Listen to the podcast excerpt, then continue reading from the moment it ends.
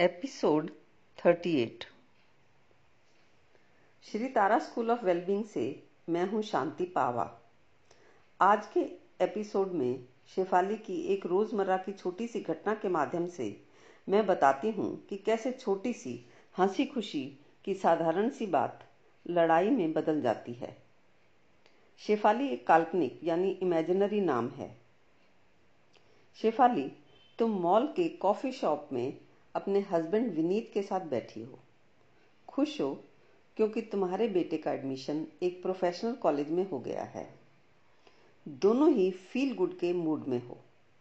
और तुम कहती हो थैंक गॉड आयुष का एडमिशन उसके मनपसंद कॉलेज में हो गया। मैं तो भगवान का लाख लाख शुक्र करती हूँ। अब तुम्हारे हस्बैंड कमेंट करते हैं एडमिशन तो ठीक है, हो गया। पर इसमें तुम्हारे भगवान का क्या लेना देना? बच्चे ने मेहनत की, हमने एफर्ट्स किए, तब हुआ एडमिशन इस सब में तुम्हारे भगवान ने क्या किया है? तुम चिढ़कर कहती हो, तुम तो नास्तिक हो, मैं नहीं। अब यहाँ पहली बात तो ये है कि तुम्हें पता ही नहीं चलता कि कब बातचीत एडमिशन से भगवान पर चली गई। दूसरी बात ये कि तुम्हारा भगवान के बारे में जो भी पॉइंट ऑफ़ व्यू था, तुम नेचुरली कन्वे या शेयर करना चाहती हो। तुम्हारे दिल से बात निकलती है कि आई ट्रूली फील गॉड मैं जब भी बहुत टेंस होती हूँ या फियर में होती हूँ तो प्रेयर से मुझे बहुत शांति मिलती है। मैं रिलैक्स हो जाती हूँ। और आयुष के एडमिशन के लिए मैंने बहुत प्रेयर्स की थी। और अब जब एडमिशन हो गया तो मेरे दिल से थैंक्स निकल रहा है। तो तुम्हारे पास एक अपना अनुभव है, प्रमाण है रीजंस हैं लॉजिक है कि परमात्मा है और प्रार्थनाएँ सुनता है। पर तुम अपनी बात कन्वे नहीं कर पा रही। तुम्हारे पति के पास भी अपने अनुभव हैं, प्रमाण हैं रीजंस हैं लॉजिक है कि यदि परमात्मा है और प्रार्थनाएँ सुनी जाती हैं तो भूचाल क्यों आते हैं? क्यों मारे जाते हैं इतने निर्दोष लोग? क्यों इतनी भुखमरी, गरीबी और बीमारियाँ हैं? क्यों होते हैं इतने बलात्कार? क्यों होती हैं हत्याएँ? जिनके साथ ऐसा होता है, उनको क्या प्रार्थनाएँ नहीं आती? या वो करना भूल जाते हैं? तुम्हारे पति विनीत का अनुभव है कि परमात्मा परमात्मा कुछ है ही नहीं। ये सब बकवास बातें हैं। उसका कहना है कि मैंने भी बहुत प्रार्थनाएँ कर करके देखी हैं। वो भी सच्चे मन से।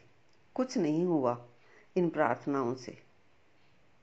ठीक है फियर्स होते हैं इनसिक्योरिटीज होती हैं टेंशन्स होती हैं, पर इनको डील करना पड़ता है। इनको फेस करना पड़ता है। भगवान भरोसे कुछ नहीं होता। तो अब तुम दोनों के पास अपने अपने अनुभव हैं रीजंस हैं, प्रमाण भी हैं लॉजिक भी हैं। तो बात कन्वे कैसे हो? तो बात होने की बजाय दोनों का टकराव ही तो हो सकता है। खैर, तुम्हारा भी टकराव हुआ और तुमने कॉफ़ी का बिल दिया और तुम मॉल में आगे बढ़ गए।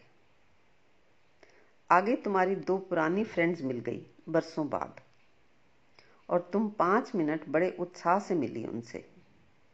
उनसे मिलकर तुम आगे बढ़े तो तुम्हारे हस्बैंड ने सहज ही कहा, वो तुम और तुम्हारी फ्रेंड्स ने मिलते ही क्या हाय तो वह मचा दी थी? इतना क्या उछल रहे थे तुम लोग?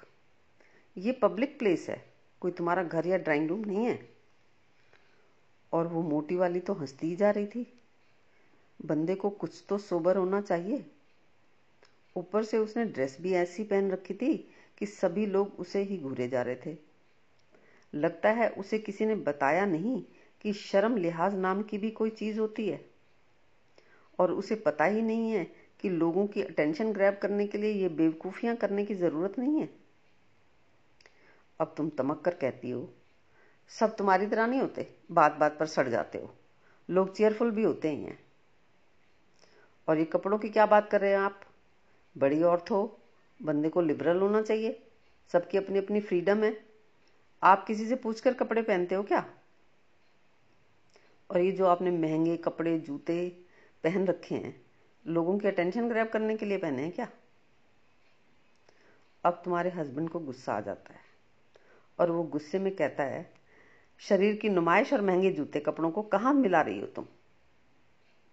और तुम गुस्से में ही जवाब देती हो, पर्पस तो एक ही है ना, लोगों की अटेंशन ग्रैब करना।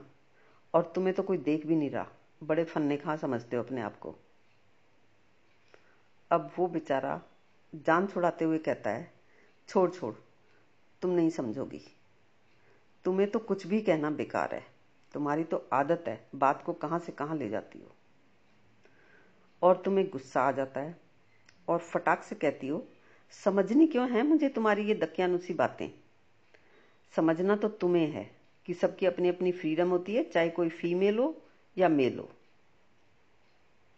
अब पति बहस से उकताया हुआ सा कहता है, यार, मैं कहाँ रोक रहा हूँ किसी को?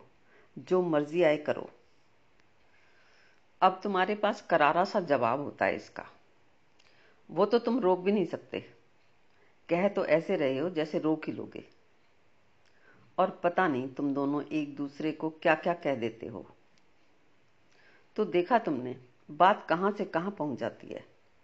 खैर, तुम गाड़ी में बैठकर घर की तरफ़ बढ़ते हो और पति सोच रहा है, कितना मुश्किल है इस औरत के साथ निभाना। कुछ भी कहो, बस लड़ने को तैयार ही रहती है। इसे तो बस मौका ही चाहिए। और उधर पत्नी सोच रही है, बेटे का एडमिशन एक ऐसा सपना था, जो पूरा होने से पहले अंतिम लग रहा था। ऐसा लगता था कि जिस दिन ये काम हो गया ना, जीवन की ऐसी चिंता दूर हो जाएगी, जिसके सामने बाकी चिंताएँ मायने ही नहीं रखती पर हुआ क्या? इतनी बड़ी खुशी, एक ऐसी बात ने धाराशाही कर दी, जो केवल एक बात ही थी, बहस थी। उसका भौतिक वजूद न था, जबकि एडमिशन होना एक उपलब्धि थी अचीवमेंट थी। मन दोनों के भारी थे। भारी मनों से घर पहुँचे तो माता जी बोली, शिकायत के स्वर में कि जरा टाइम से घर आ जाया करो। जब तक तुम घर नहीं आते, हमें नींद नहीं आती। तुम्हें लगा कि ये मम्मी जी भी ना। मैं जरा बाहर क्या चली जाऊँ? इनका तो बस मूड ही खराब हो जाता है। बेटी टीवी के सामने खाने की प्लेट रखकर एंजॉय कर रही थी। उसका कमरा पूरा बिखरा हुआ था। बेटी की पसंद का खाना जो तुम बड़ी मेहनत से बनाकर गई थी, टेबल पर पड़ा था और वो बिना किसी को बताए नदारत था। नहीं पता कि वो खाना खाकर आएगा या आकर खाएगा। बच्चों की इन हरकतों पर कुछ कहने को मन हुआ, पर पिछली बार के करारे चुभते हुए तड़ाक तड़ाक दिए गए जवाब याद आ गए। तो चुप रहना पड़ा। अपने को ज़ोर लगाकर चुप करा ही रहे थे। मन और शरीर पूरी तरह थक कर चूर हो रहे थे कि पापा जी की आवाज़ आई। बेटा, आज नौकर की तबीयत खराब है।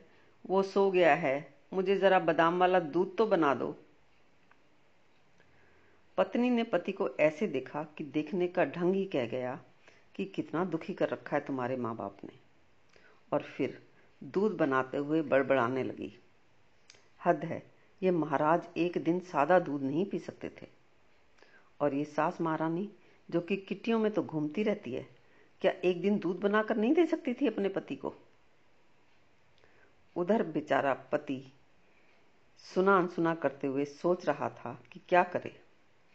ना तो वो अपनी बीवी से कुछ कह पा रहा था ना ही अपने माँ बाप से कुछ कह पा रहा था। दोनों के रंग ढंग देखकर मम्मी पापा जी को ये अनकही बात पहुँच ही गई कि बेटे बही, बहू को कुछ भी कहना या जरा सा भी काम बताना कितना मुश्किल है। इतने में बेटा आयुष आ गया और अपने मॉम डैड की शक्ल देखकर ही समझ गया कि डांट पड़ सकती है। और पेरेंट्स के बिना कुछ कहे भी बच्चों ने बहुत कुछ सुन लिया।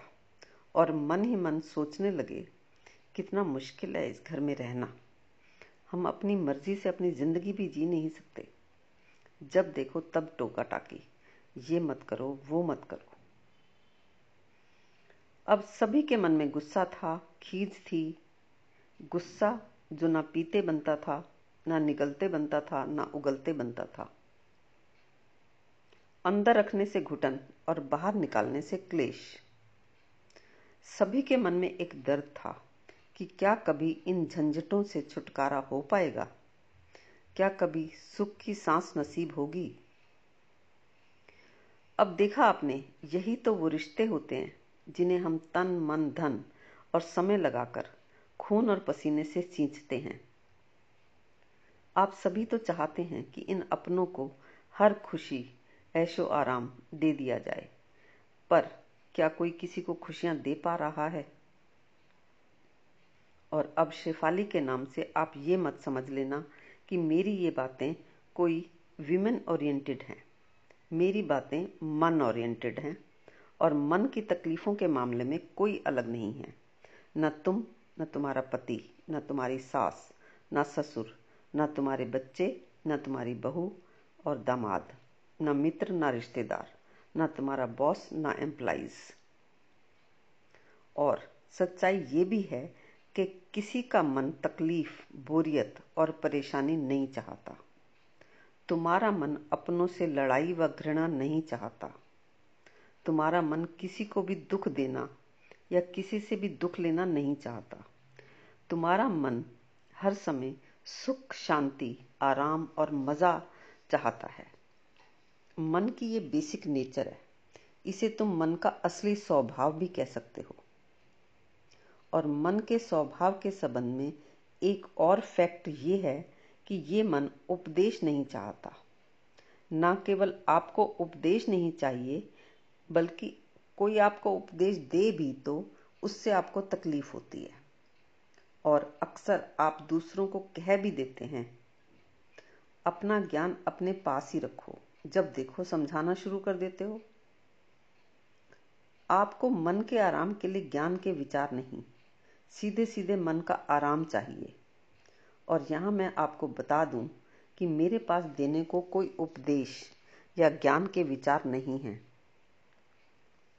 हैं तो बस समस्याओं के, दुखों के ऐसे प्रैक्टिकल हल जिन्हें आप अभी उपयोग में ले सकते हैं।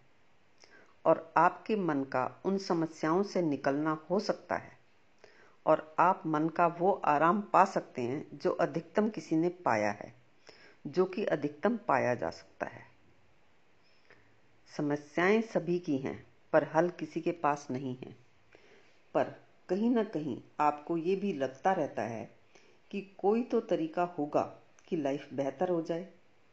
और शायद यही कारण है कि आप मुझे सुन रहे हैं। आप जानते हैं कि दिक्कतें बहुत हैं। बच्चों से स्पाउस से पेरेंट्स से इन लॉज से सिबलिंग से बॉस से एम्प्लॉज से जूनियर्स से। यहाँ तक कि हमें अपने नौकरों से और ड्राइवर्स से भी इश्यूज़ होते हैं। और फिर अपने खुद के साथ भी इश्यूज़ होते ही हैं। इंटरनल कॉन्फ्लिक्ट चलते ही रहते हैं। एक्चुअली कोई भी अपनी बात कन्वे नहीं कर पा रहा। कोई भी एक दूसरे की बात सुन ही नहीं रहा। मानना तो दूर। आप बोल कुछ और रहे हैं, वो सुन कुछ और रहे हैं। वक्त के साथ साथ झगड़े और मनमुटाव बढ़ते ही जाते हैं। हम या तो लड़ रहे होते हैं, या बच रहे होते हैं, या डर रहे होते हैं, या सप्रेस कर रहे होते हैं, या फिर दूरी बना लेते हैं। बहुत जल्दी फीलिंग्स की तो बात ही बंद हो जाती है। और इस तकलीफ़ की वजह से कम्युनिकेशन बचता ही नहीं। सिर्फ़ इन्फॉर्मेटिव काम चलाओ बातें ही रह जाती हैं। जैसे, कहाँ जा रहे हो? कब तक लौटोगे? बच्चे कहाँ हैं? क्या सब्ज़ी बनाई है? ये वाला सामान लेते आना। कल उनके घर जाना है, वक्त पर घर आ जाना। इमोशनल बातें या इश्यूज़ पर बातें होती ही नहीं हैं, जो कि तुम्हारी असली ज़रूरत है, जो कि तुम्हारे मन का मज़ा है, स्वाद है। पर फिर भी बात करने की ज़रूरत से तो बचा नहीं जा सकता। पचास कॉमन चीज़ें हैं, पचास कॉमन इश्यूज़ होते हैं। तो मन इसी उधेड़ बुन में लगा रहता है कि किस इश्यूज़ पर बात करें, किस पर नहीं। किस तरह बात करें, कब बात करें? कभी अपना मूड ठीक तो उनका खराब, उनका ठीक तो अपना खराब तो मन से मन की बात हो ही नहीं पाती।